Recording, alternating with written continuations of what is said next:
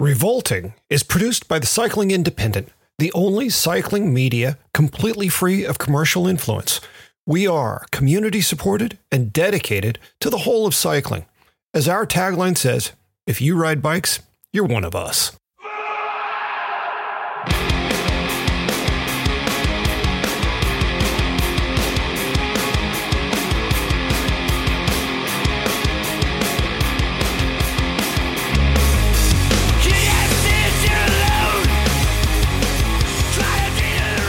This is Revolting with Stevil and Robot on the Cycling Independent, episode two When We Rode Bikes. Uh, content warning for little ears or those with sensibilities, sensitive, sensitive sensibilities, delicate sensibilities. Delicate. We're obligated to tell you that before we start, this podcast contemplates both mature and immature themes. You might not like all the words we use or the ideas we bring up. If you're sensitive about these things, maybe this isn't the podcast for you. It's okay. We will still love and respect you just the same. So, um, last week we talked about actually this idea of weeks is a little bit complicated because this episode isn't going to come out for a few weeks. And it occurred to me that this wasn't, this is like a time capsule in a way. It's an opportunity. I would just wonder if the you of when this episode comes out, if you'd like to give that person any advice about what life was like back here on this day, which is July 1st. Mm. Um, well, I guess you know uh, the last episode that we did it was, it's a little bit of a work in progress. So we're still sort of figuring these things out, and we're still getting to know one another. And certainly, being the luddite that I am, I'm still figuring out how to use the technology. And uh, last week, I think it sounded like I was recording inside of a oil drum.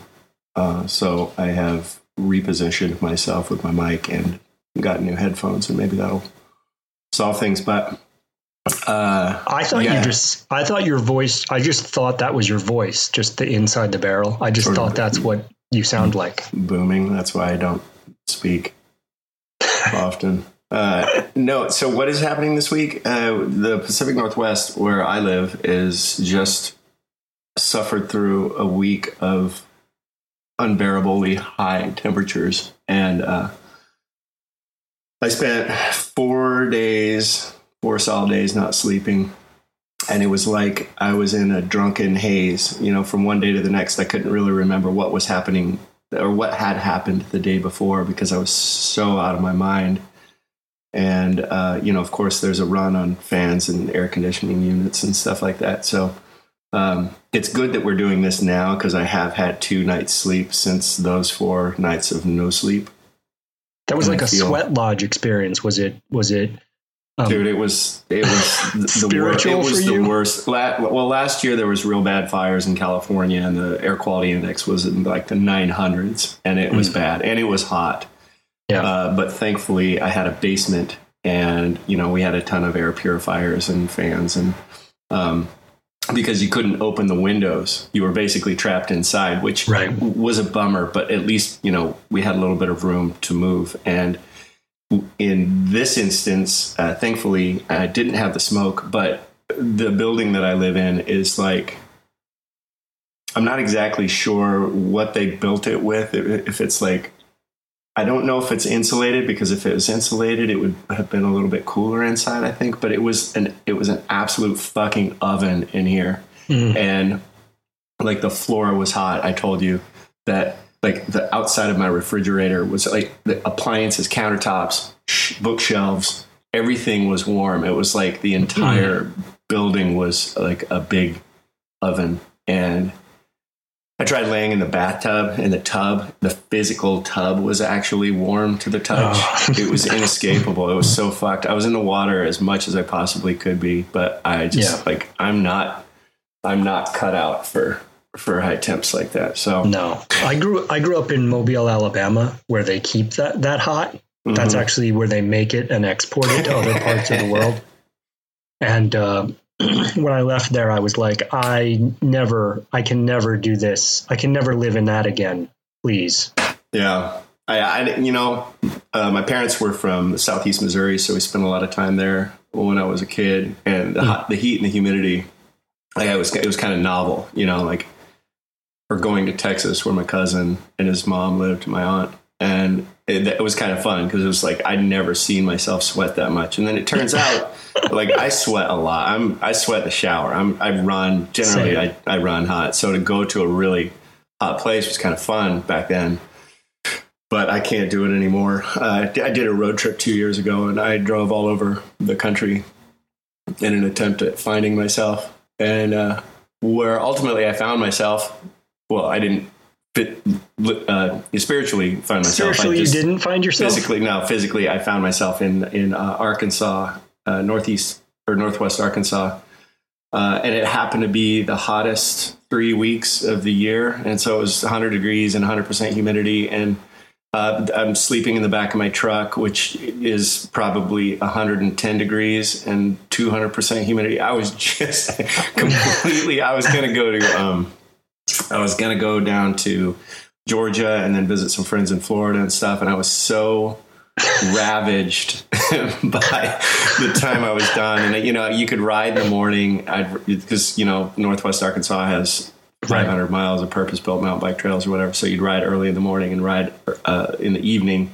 And then the rest of the day, I would just sit, I would sit in a river mm-hmm. or I would try to find some shade but you couldn't even be outside because there were the horseflies there are like Jumanji esque. and this one, I swear to God, it was this one particular horsefly chased me for hundreds of miles and it would just circle outside of my truck. And it was, honest to God, it was like two two inches by three inches. It was like a little hummingbird and it was fucking pissed and it was so loud and it, was, was, pissed so, at you. It was it had it out for me and it would yeah. circle it would fly around my truck and i'd be hiding inside of the back of my truck and it would it would be stalking me. I can imagine it was something you said.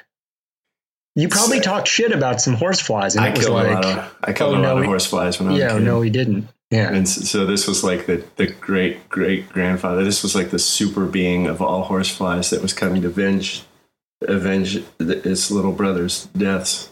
I don't think they live that long. So I like the idea that that particular horsefly spent its entire life trying to trying to gain revenge on you. Oh, dude, was, that's was, what. It, that's all it did. It was so. It was so bad. So yeah. yeah anyway, that's what uh, I've been losing my mind, my absolute mind for the last since we last sat with one another. It's been hot here too, but not hot like there. But in well, I used that time to buy a buy a a cattle feeding trough and turn it into like a, an, a, like I would call it the adult version of a kiddie pool. Yeah.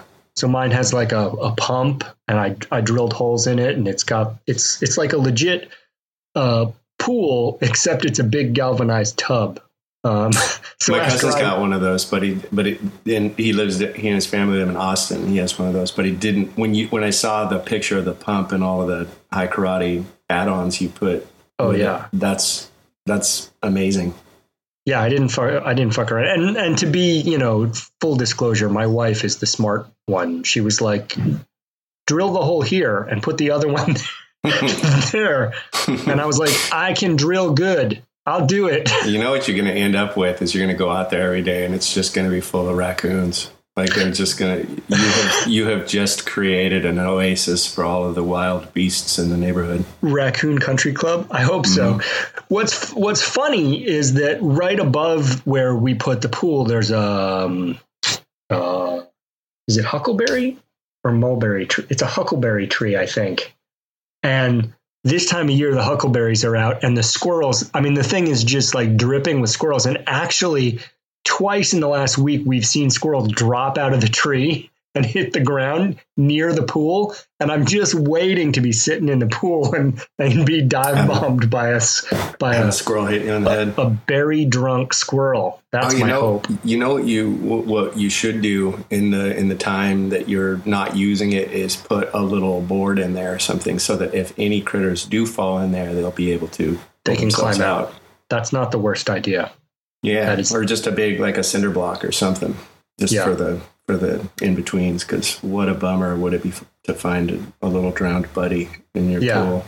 Or like a rope ladder, like a tiny rope ladder from the pool back up to the tree. Ooh, That'd be dope. that's next level. Yeah. I'm just you're thinking of like circus circus shit, and I'm just thinking of not getting drowned rodents in your pool. Yeah. Yeah. A drowned rodent isn't awesome. But Um, what do you? Uh, so what have you been uh, doing since the last since the last we spoke? Um, I've been sick. I got sick. I don't know how. I wasn't sick for a year because I didn't have to be near a lot of humans, and um, when I was, I had a mask on, so I didn't.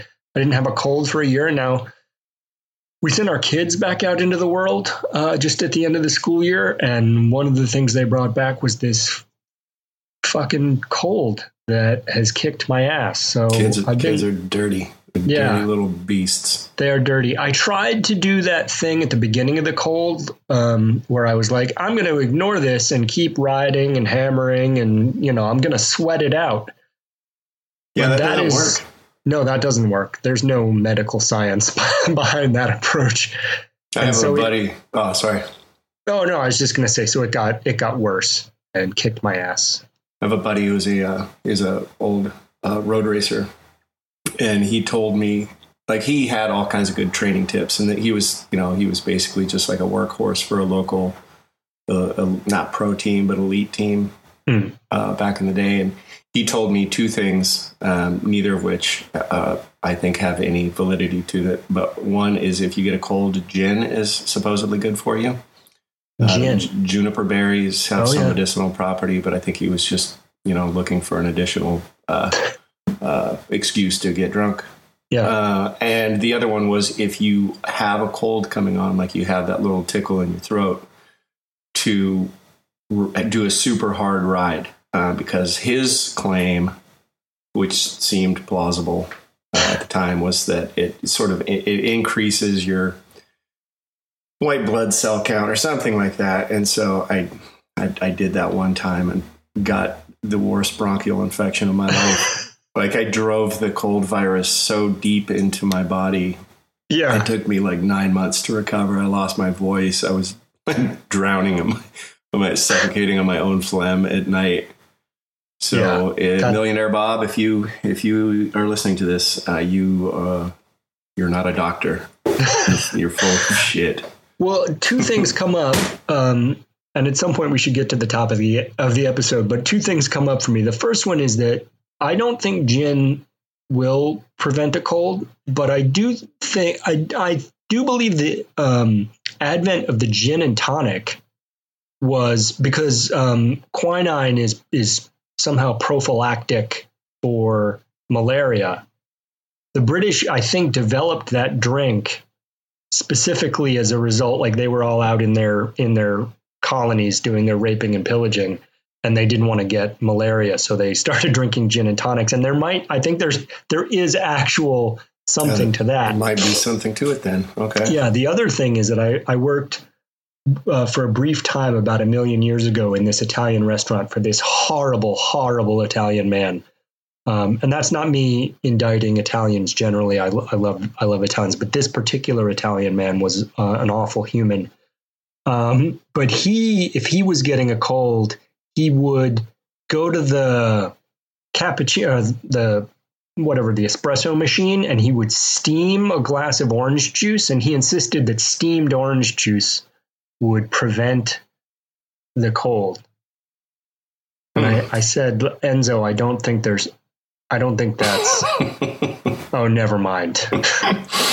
Okay, good. Well, I mean, you know, I don't have any, I don't have any experience to uh, disprove that. You know, maybe maybe uh, um, vaporized vitamin C. You know, you might be Enzo might have been onto something. But we- Maybe we, won't know. And He, we was- don't, he was onto a bunch of stuff. Let me tell you, he was onto a bunch of stuff. None of it was particularly good. Cocaine in the um, bathroom. Oh, there were Enzo. problems. Restaurant. he, he made me see things I didn't want to see. the restaurant industry is a is a bad is a bad place, and it, It seems like everybody kind of cuts their teeth. Either you sink or you swim. You become a celebrity chef, or you become a broken junkie.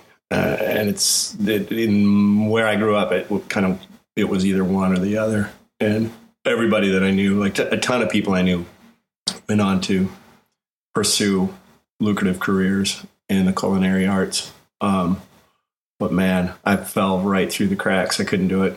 I'm not, Yeah, not built I- for it either. I think your your either or is correct, and I'll tell you, I didn't become a celebrity chef. That was my experience. I, I became I- a burnt out I hated husk. it.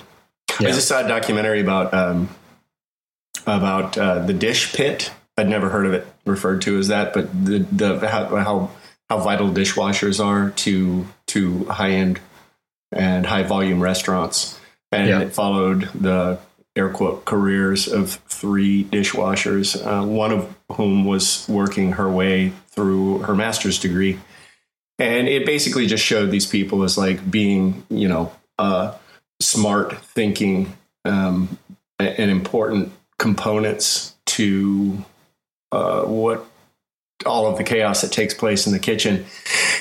And after my last dishwashing job, I swore I was never going to work in the restaurant industry again, ever, ever, and I haven't. But then watching this documentary, I was like, "Oh man, that looks kind of cool." I, I like that. I like that. It seems like they're respected and they're having fun, and I did everything in restaurants, and I of the you know I like waited tables, I tended bar, I prep, you know, I did food prep in the kitchen, I ran wine tastings, which was stupid. Um, I, I was a manager at a restaurant. Um, I washed dishes, I bussed tables. Of all of them, I think the one I found most rewarding and doable was dishwashing because you're there on your own.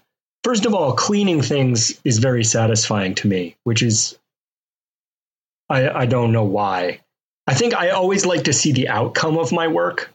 It, like as soon as I can see an outcome, I'm kind of motivated again. okay, I'm with you. I'm with you on that. So there's something about just loading that rack and pushing it in and it comes out like 30 seconds later immaculate and that work is done. I'm like, yeah, I did work. Look at that. But it's also like people kind of leave you alone. They don't really want to talk to you and I really dig that. That's really like my preferred uh milieu for working. I'm like just I'll just be very productive if you leave me entirely alone. You're killing me here. I, I'm back to wanting to be a dishwasher again. like I'd almost talk myself out of it, but now I'm thinking like, well, no. I can, so I- so I the other dishwasher story I had I worked in this restaurant. This was during the wine tastings actually. I was running the wine tastings with the chef in the restaurant, and the chef would yell. The dishwasher was a, a large Brazilian man that everyone called Mongo, and Mongo was a super sweet, nice, helpful, good guy. And David, the chef, uh, began one night as we're trying to because you know during this wine tasting i don't know how many people we have maybe 50 you have to like kind of get all of them served at the same time. So it's not like you're preparing one table's worth of food you're preparing you know 10 tables worth of food at the same time. So you need all the dishes ready for plating whatever it's a real pain. So so david started yelling mongo what is the key to a successful dinner party and Mongo was like, I don't know, David, leave me alone. Because really, he had found his spot. He just wanted to be left alone. So this went on like every three minutes for, I don't know, maybe a half hour. Mongo, what is the key to a successful dinner party? Until Mongo was like, I wouldn't say he was close to tears, but he was kind of like, I just want this man to shut up. And I, I just, I'm at the end of my rope. And then finally, David turns to him and he says, Oh, buddy, it's, it's clean as you go. It's just, that's it. Just clean as you go. so whenever my kids are in the kitchen now, I yell, I yell at them. I love Mongo. Yeah. Mongo was a good guy. Right now. I bet Yeah. Mongo's trying, trying to do a podcast somewhere. And he's talking Probably. about, talking about the, the key to successful dinner parties. I think his podcast is Americans are awful.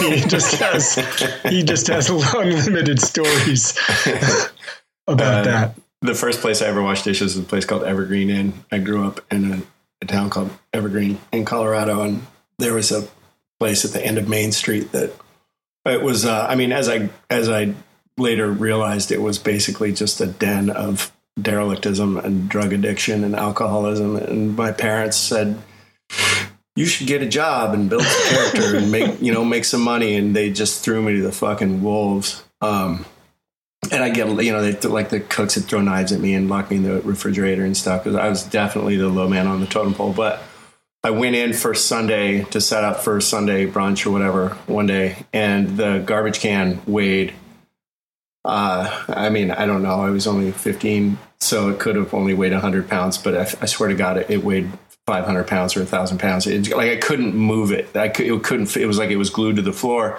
Right. Uh, came to realize that the guy who closed the night before just threw all the dishes in the garbage can, like all the backline dishes, all the plates, all the silverware, oh. everything. And so then it was my job to pull each item out of all of this rancid trash, oh. wash it out, or wash it, and then take the remaining garbage out to the dumpster. Which, of course, when I pulled the bag out. Uh, and and threw it into the, into the dumpster. The bottom broke out of the garbage bag and trash flew all over the parking lot. And yeah. and in response to that, my boss uh, didn't give me a shovel or um, you know help in any way. He uh, or, or, she uh, gave me a dustpan.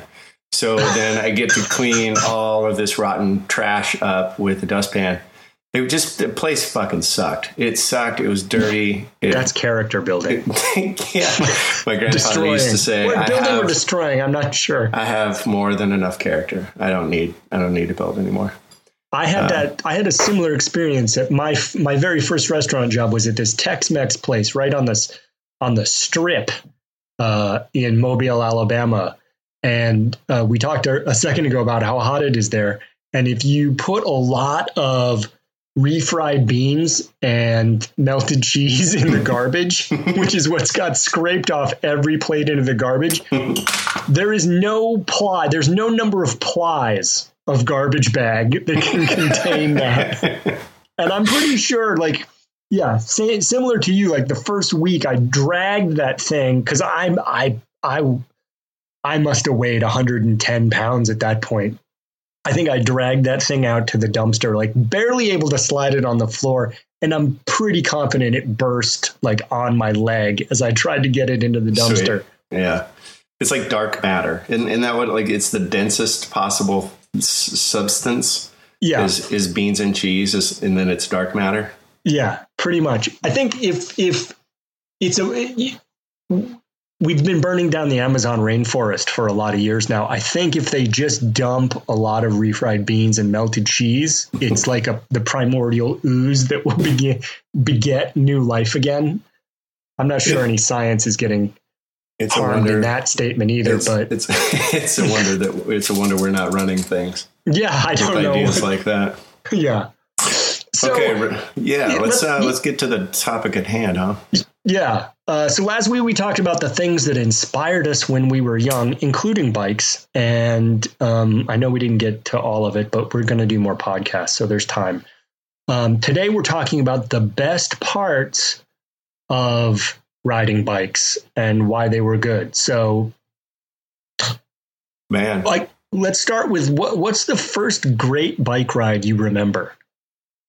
Uh, God well, I saved and saved and saved when I was, I guess I was 12 or 13, and I, I worked all summer as a fore caddy at the Colorado Open.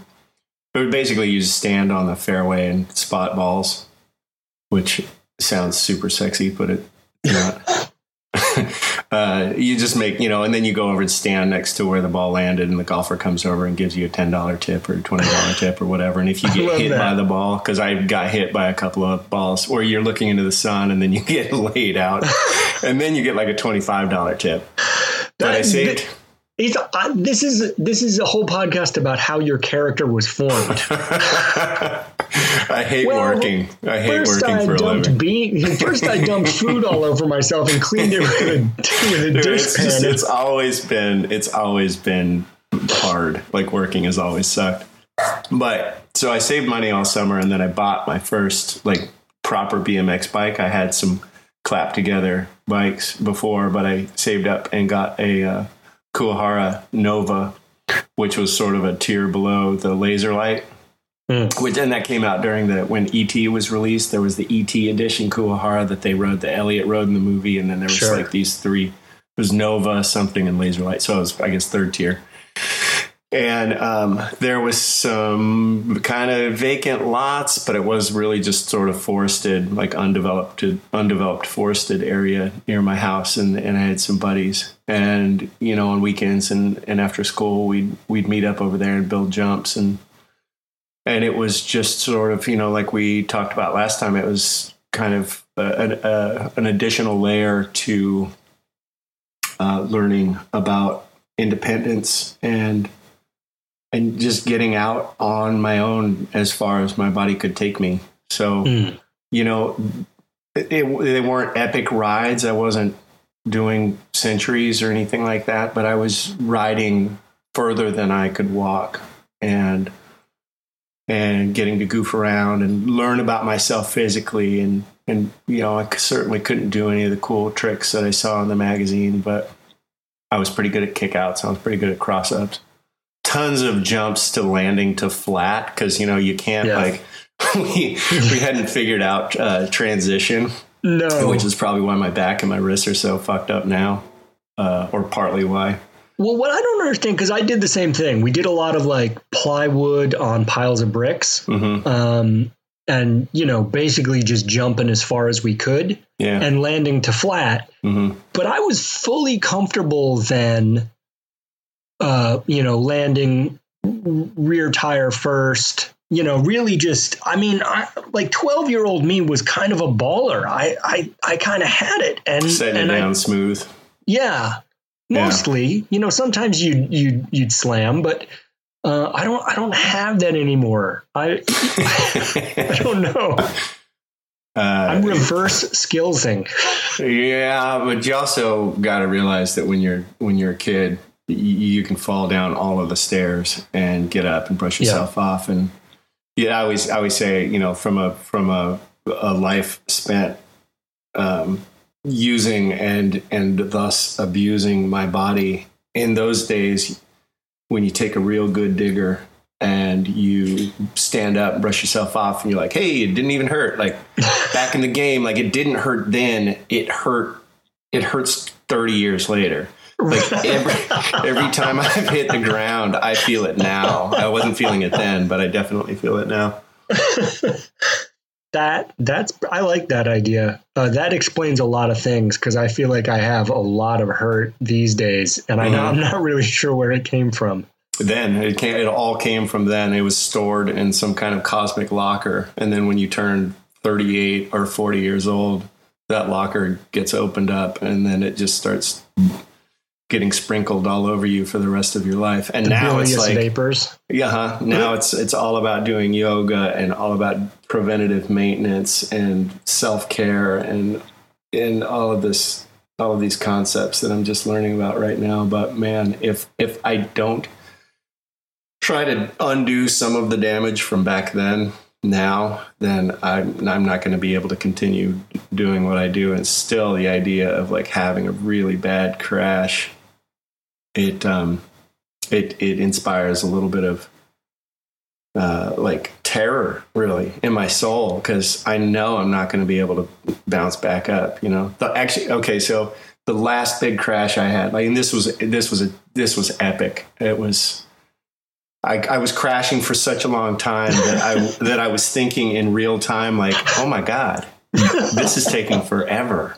And I was just, it was like God took me and she just she just Chinese starred me across the ground, and I was just end over end over end, and I, I I was passing people who were riding, like I was crashing and passing people, Oh, when I'm I- sorry to laugh at your misfortune. when I finally came to a rest and I like I had all kinds of grass in my hair and shit, and people stopped. I just I high sided this corner on my cross bike on a fire road, and I was I don't know I was doing 30 miles an hour, so that I sped up yeah. when I hit the ground. And thankfully, didn't hit any rocks or anything. But I had hyperextended my ring and middle fingers on both my hands, and that was it. Like Ugh. hugely lucky. Uh, it was a it was a dodged bullet for sure, but you know I could I I couldn't I don't think I could do that now. So I'm I t- I try to be pretty cautious. Uh, yeah, I don't know. I this was something I did want to bring up this episode. Once when I was a kid, I in in Alabama, at least in the in the 80s there was well, I think still now they're developing, developing, developing. They've got land, right? And it's all like red clay uh, there. It was all red clay uh, base um, in the neighborhood I lived in, and there was in the neighborhood there were all these little uh, cul-de-sacs, cul-de-sac. I don't know what the right is there, but uh, cul-de-sac, cul-de-sacs, calls to sacs, cul-de dead ends, courts. They call them call them courts. but um, I remember because we would, you know, that's good skidding um, substrate. That's a, a good surface to lay down a, a a thing, and it made this really satisfying. Be like light orange, and then you'd skid in it and be like dark orange. Anyway, we were hauling ass down one of these things, and it dead ended. And where the curb was going to be, they there was like a two foot high cut, like a wall, where the curve curb was going to be, and I didn't see it. And I somehow in my in my skid, I had dropped my chain, and it was it was a coaster brake, and I was just hosed. And I came in, and I knew I was hosed. I couldn't do anything, so I t-boned it, and I went over, and it was a similar thing to yours. And I think I cried. I'm pretty sure I cried. Uh, but if I had known that it was still going to be hurting n- now, I think I would have cried harder. yeah, yeah. But I'm curious. I'm definitely curious about your level of caution. Well, Um, that, that was you know when I said like the last big the last bad crash I had that was I mean that was ten years ago and that's totally that was a total lie. Um, I in in, in 2015 it wasn't a bad crash and this is I'll sort of get to kind of the not the observation I was I was thinking about when you were talking about um, the crash that you had when you were a kid. Uh, it was a total it was nothing. It was a step off um, on this trail that I'd ridden. You know, this one section of trail that I'd ridden a hundred times or more, and there was a couple standing on the inside of the trail. So I just went a little bit on the outside and got a hmm. little bit off balance, and the side of the trail dropped off. So I just sort of threw my bike and jumped off.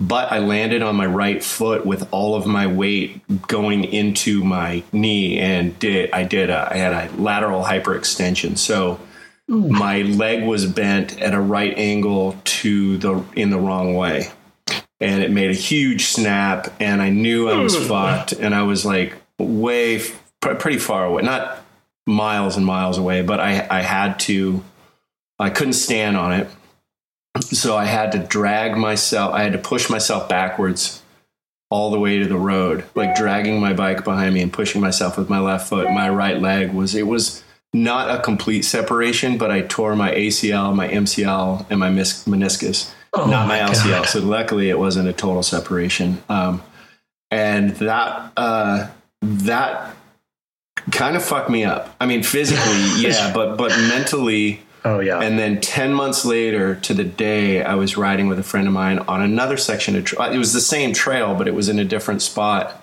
where you have this little ascent, and then you hop over this exposed culvert uh, that runs down from a road up above and then you ride down this little uh, descent and it had rained so the cul- exposed culvert was a little wet and my rear tire slipped out so again threw my bike jumped in the ivy uh, and i was sitting in the ivy holding my leg like just kind of checking in like my knee felt a little tweaked but i was like okay i just want to see like am i good am i not good and my buddy runs down the hill and he's like, "Oh man, oh man, are you okay? Holy fucking shit!" And like loses it. And I look at the front of my leg, and I had lacerated. I had a ten inch.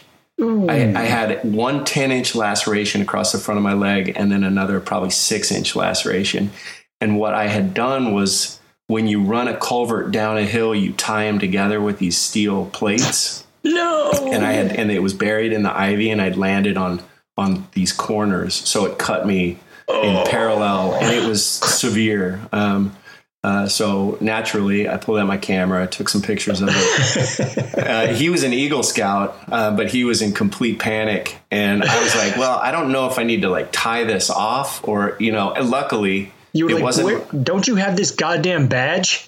yeah, I, it wasn't. Uh, it wasn't my abdomen. It wasn't my, you know, my chest. Face. It wasn't my back. Yeah. It wasn't my neck. It, there were so many places that it could have. I could have Yeah. been cut where I could have potentially bled out. You know, um, Right. so and it wasn't bleeding that bad. And again, I kind of like hobbled up to the road, and then I got I actually got an ambulance ride out.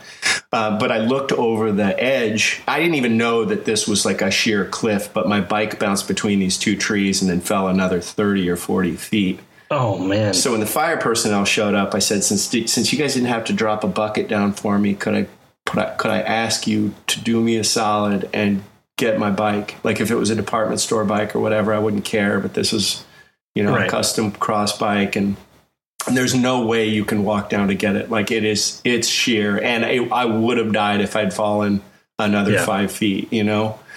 Um, and uh, they did, and I brought them bourbon and coffee and Firehouse 16 in Oakland is my favorite firehouse in the whole wide world. So nice. thank you guys. Um, so and that that the the psych the psychology that or not I, I can't even think of the t- term, but it put so The much psychological trauma. it puts so much fear in me and so much trepidation. And when you're in a precarious situation, when you're riding a bike and you start thinking about all of the possibilities, it it it stifles you. You know, before you just go for it Yeah. and it's always good. But when you realize the potential outcome of this is going to be me incapacitated on a sofa for a year right. which is ultimately like I was out pretty much for a year with those two injuries, and i i couldn't get out of my own head until honestly. I'm still working on it, but I'm I'm closer to being back to normal, and that was six years ago. You Yeah. know, I thought I I, was going to have to get hypnotized or something to get over it. Yeah, no, I have this experience too. I I did my collarbone last year. Nothing, you know, just for no reason broke my collarbone. Uh, you know, going over a log, I just mistimed an easy one. It was small, it was whatever. There was no reason for me not to make it. And I I I front sided the the log. I just didn't get to the apex. I I pulled the front wheel too early. And so I went over and I broke my collarbone. And there's there's two things I want to say. The first one, because you were talking about taking a picture of your laceration first. The first one is I did my collarbone. I knew I had done it immediately because I heard it snap. Uh, like even before my body came to a rest, I was already I was already in this frame of mind. Ah, crap. You know what I mean? Like I was already there. So then I'm I'm laying on the ground and I've just broken a bone and I'm staring up at these trees and I was like, "Oh, those trees are really beautiful." You know, the thing the thing that happens when you fall down as much as you and I have is that like the pain is pretty secondary. It's not that it doesn't hurt. It's not that pain isn't possible. Like obviously, and you know, some things hurt a whole lot, but it's ne- for me. It's not the pain that is an issue. It's it's like the the soul level disappointment of being Mhm. laid up. Yeah, and what you you know you're gonna not be having very much fun for the next several weeks. Or yeah, months. weeks, months, whatever it is. But the other thing is that PTSD of like, like I have it now. I was out, and, and it's not as bad as it it has it was right after I did it because, and this is the thing. Like if I had, if I had done something that I knew was risky and and fucked myself up, I don't think I would have. Th- that would have bothered me. I would have been like, yeah, I knew that was going to happen, and that's easy to avoid. I definitely like hung it out there, and I got burned Yeah, okay. It's when you hurt yourself doing something innocuous, right? When you're just like, oh yeah, this trail I've done a hundred times, but uh, this particular time I, I, you know, face planted. Like what? Yeah. Why did that? And then, and then I find myself walking around and I get these little jolts of like, whoa, like I, I almost like premonitions of, like just last week I'm riding along on a trail. It's really overgrown, and suddenly I think, what if there's a rock under one of these plants? Yeah. Yeah. It's, it's, like I said, I thought I was going to have to get into hypnotism because it was, it was weighing so heavily on me. Yeah. Um, not long after I had recovered, I was riding in Squamish in British Columbia, and the trails there are totally next level. And you're riding Yeah. these skinnies over, you know, 12 or 15 foot uh, ravines, and you know everything's built really well and everything's really beautiful. But I was just, it was like vertigo, like all Yeah. over the place. It was. I had a really, really hard time focusing on what I was doing instead of focusing on the potential outcome of all of this. Yeah. And like I said, when you start getting distracted by the potential for injury, it um, it it it colors everything. Um, Yeah.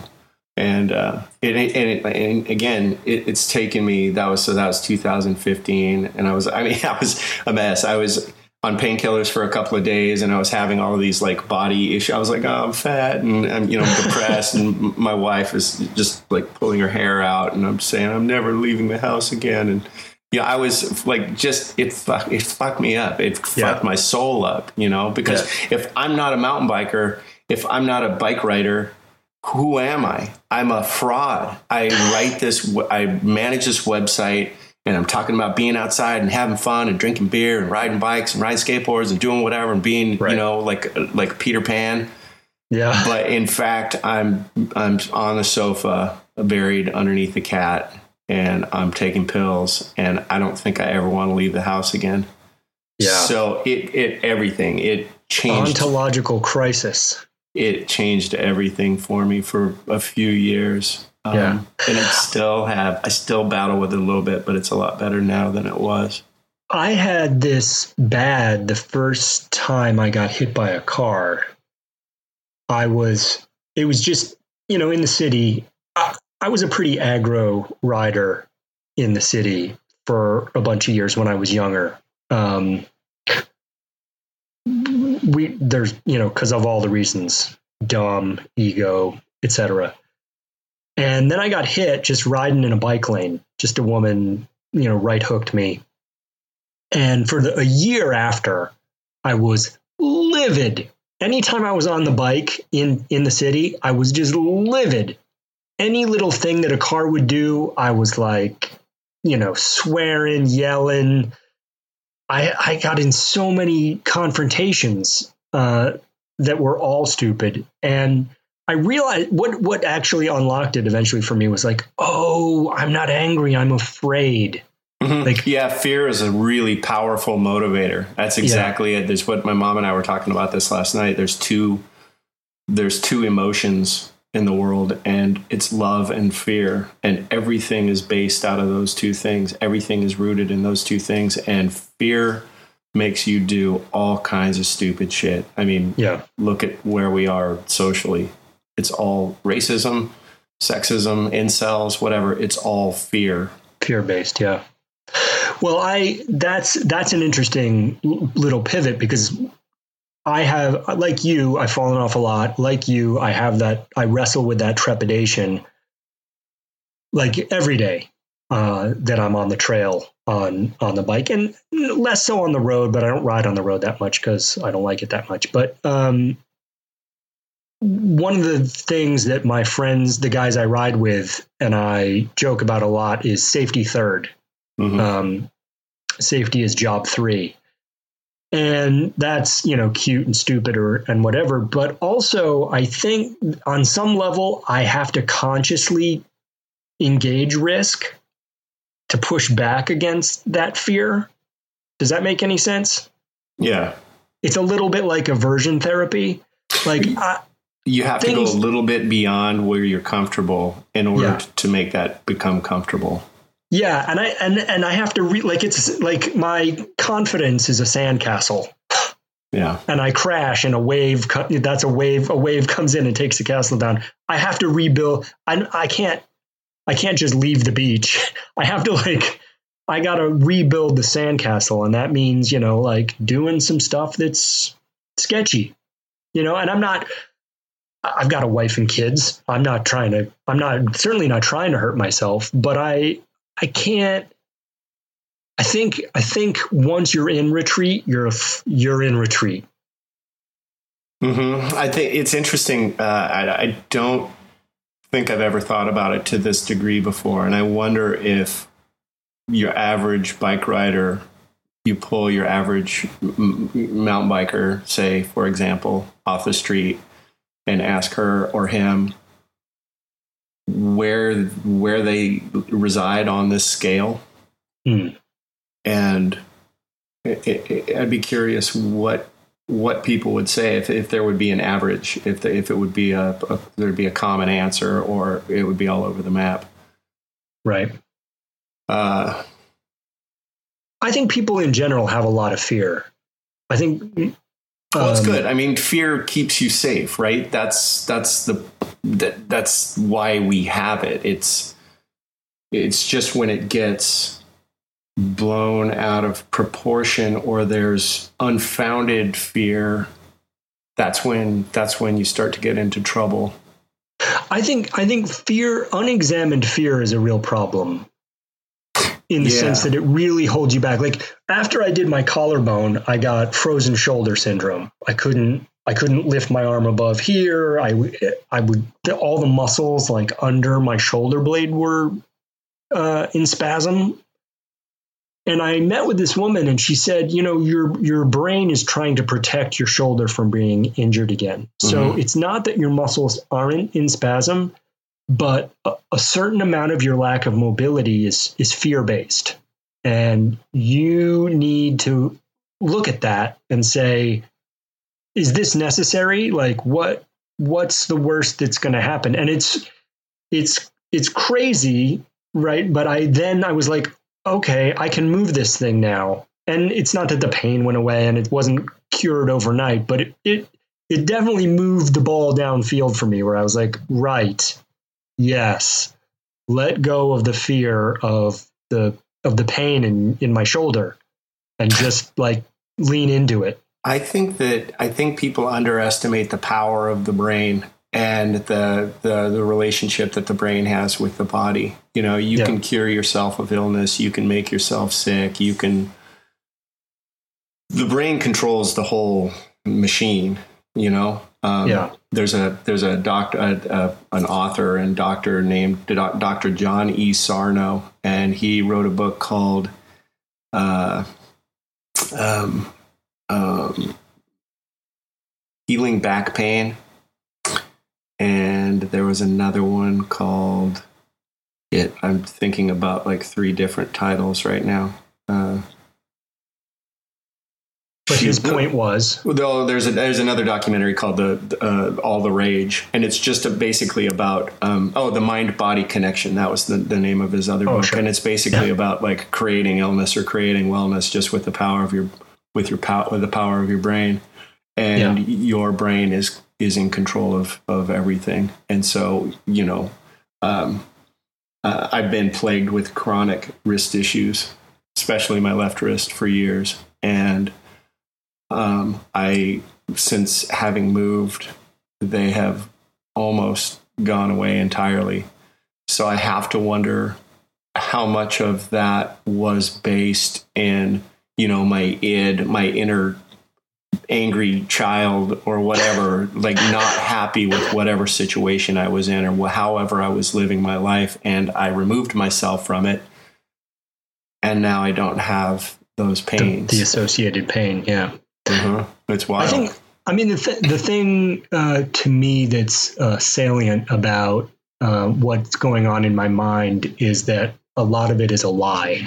you know, like a lot of the fear is unfounded. A lot of the, um, uh, a lot of it is just not accurate, right? Like I, I try to view my mind as a radio station that's just playing content all the time. And it doesn't necessarily whatever it's saying doesn't necessarily mean anything. Like I don't have to invest in the stuff that my mind says. You know, it's like a chronic depressive. That's a that's a key thing. Is like, oh, your brain is telling you uh, that today is hopeless and tomorrow probably will be too. There's no that has no basis in fact. That's just something on the radio. Mm-hmm. Um, and and I think that's also true with sometimes with pain and injuries. Um, like I have to be real careful. I'm sick right now, but how sick am I? I don't know. You know, sometimes it's convenient to feel sick and like lay down and not make dinner and make somebody else do it. What, whatever. I think there's just a lot of. Um, If that's the case, then I'm always sick. yeah. Yeah. All I want to do is lay down and have somebody else make the dinner. Yeah. Well, I think that's a reasonable thing to want, but um um what uh I feel like this we we we we started off talking about what our great bike rides were, but it, it evolved very quickly Turned into like into- injuries and tragedies. Okay. okay. You're, I wanted you're, to ask you. right. I, I wanted to ask you um, about. You were a messenger for some period of time. Uh, yeah, just like uh, I don't know, three and a half years or something. So was that fun? Oh, it was awesome. It was. I was talking about it last night. It was the. It was the job I hated less than any other job I've ever had because I, you know, again, I think Yes. working for a living is for suckers. Sure. But you know, but I'm there. Like you know, we all have to have a job because we live in a capitalistic society and whatever. Yeah. rail against that. But um, yeah, it was a blast because you get to spend all day. It's basically like you and all of your friends have these super high powered radios, and you're just on like an eight hour scavenger hunt. At which time, at, at the conclusion of which, you all meet at a bar and eat dollar tamales and drink your weight in beer and go home and go to sleep and do it all over again the next day. And it was just an absolute you know, I'm still friends with a bunch of the people that I worked with back then. And we were, it was a joke that we were the most highly educated uh, messenger company. Like there were people with masters, there were people Right. working their way through law school. There was, you know, take this as you will, but there were several um, people who'd graduated from art school. And so the joke was you graduate from art school and you get a diploma and a bag and a radio yeah. there's nothing else you're going to do with your d- degree. Uh, but it was, yeah, it was super fun. And it was, I- and, and it taught me real quick, it taught me that, um, you know, you were talking about riding around and being angry. I realized after this one particular scrape I got in with the delivery driver that it did, I didn't, there weren't, there wasn't enough hours in the day to constantly be doing battle. You know, like Yeah. people do stupid shit in traffic and I can beat I can try to beat the asshole out of one person and five feet later there's gonna be another person. And I can try to beat the asshole out of them and then there's gonna be another person. So Right. letting Traffic is it- it's always like this when you Mhm. when a lot of humans are close to each other. Like who's Mhm. who's wrong? Them for being that way or you for expecting them not to be, right? Mhm. Just, just so you just gotta let it go because you're gonna drive yourself crazy. But Yeah. yeah, it was a super fun job. I, I really enjoyed it, and I'm glad when I hit the wall, I hit it spectacularly, and um, you know it was good. It was a good time for me to to bail out. Did you do you feel like as a cyclist that's like one of the you were talking about your Eagle Scout friend is that like a badge like you got the messenger badge you got the uh, BMX badge uh, k- uh, kind of. I mean, I don't know. I didn't know what else I was going to do for a living, and and that seemed real fun. You know, it Yeah. happened to be I'd messengered through the El Nino winter, and I think it rained that year, whatever year that was. It rained 42 days in a row. Yeah And I, I knew a guy who got a real bad staph infection just because he was wet. You know, he had a, like this gnarly infection on his back, and he was wet. You know, 12 hours a day, 13, 14 hours a day. Is, a is gnarly infection gross. on his back mm-hmm. that's that's that's bizarre Yeah, well, I mean, you know, none of us were taking super good care of ourselves. We're basically like eating burritos and drinking beer all the time. So your Right. immune system's kind of beat up, and if you get a you get a cut on your back or whatever, and then Right, you right, throw right. your bag on your back, and it's just festering. Uh, loved doing it. Was really happy to be done with it. Um, uh, yeah, made made some friends, made some had some good memories, but I don't know. Was that among the best time of your cycling life would you say Mm, hmm yeah, I mean, just life in general. Like I had my buddy, I had one really good friend, I had a girlfriend. We rode mountain bikes together all the time. Like it was sort of in my mind's eye of what a perfect a perfect existence was. Yeah. You know, I was having I was having art shows pretty consistently. It was it was fun. I was racing every weekend. You know, so like the it was it was cool. It's magic to be young. hmm It's bullshit Yeah. to be old. Yeah. Well, yeah, I think so. Yeah, twenty whatever, twenty six to thirty or twenty six to thirty one or whatever. It was a pretty it was a pretty sweet window.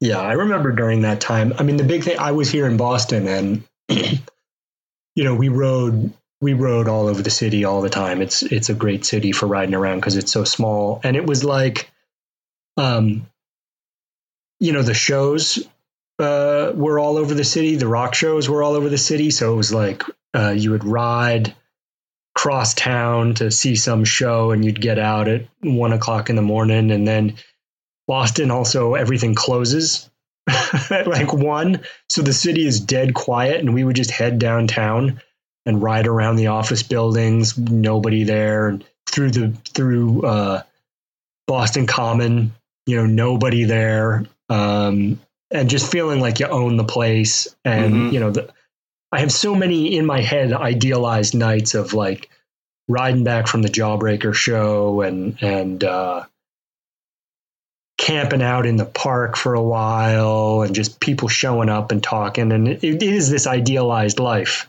It It's is a lot this, of it's a lot of freedom. you don't yeah you don't need much a burrito. You don't need much uh, everyone is uh, excited to do things. Um, i think that not needing much which then attaches to not having a lot of responsibilities Uh, is, yeah, uh, I think there's something to that. There's a, a kind of an interesting documentary on Netflix right now called uh, "The Minimalists."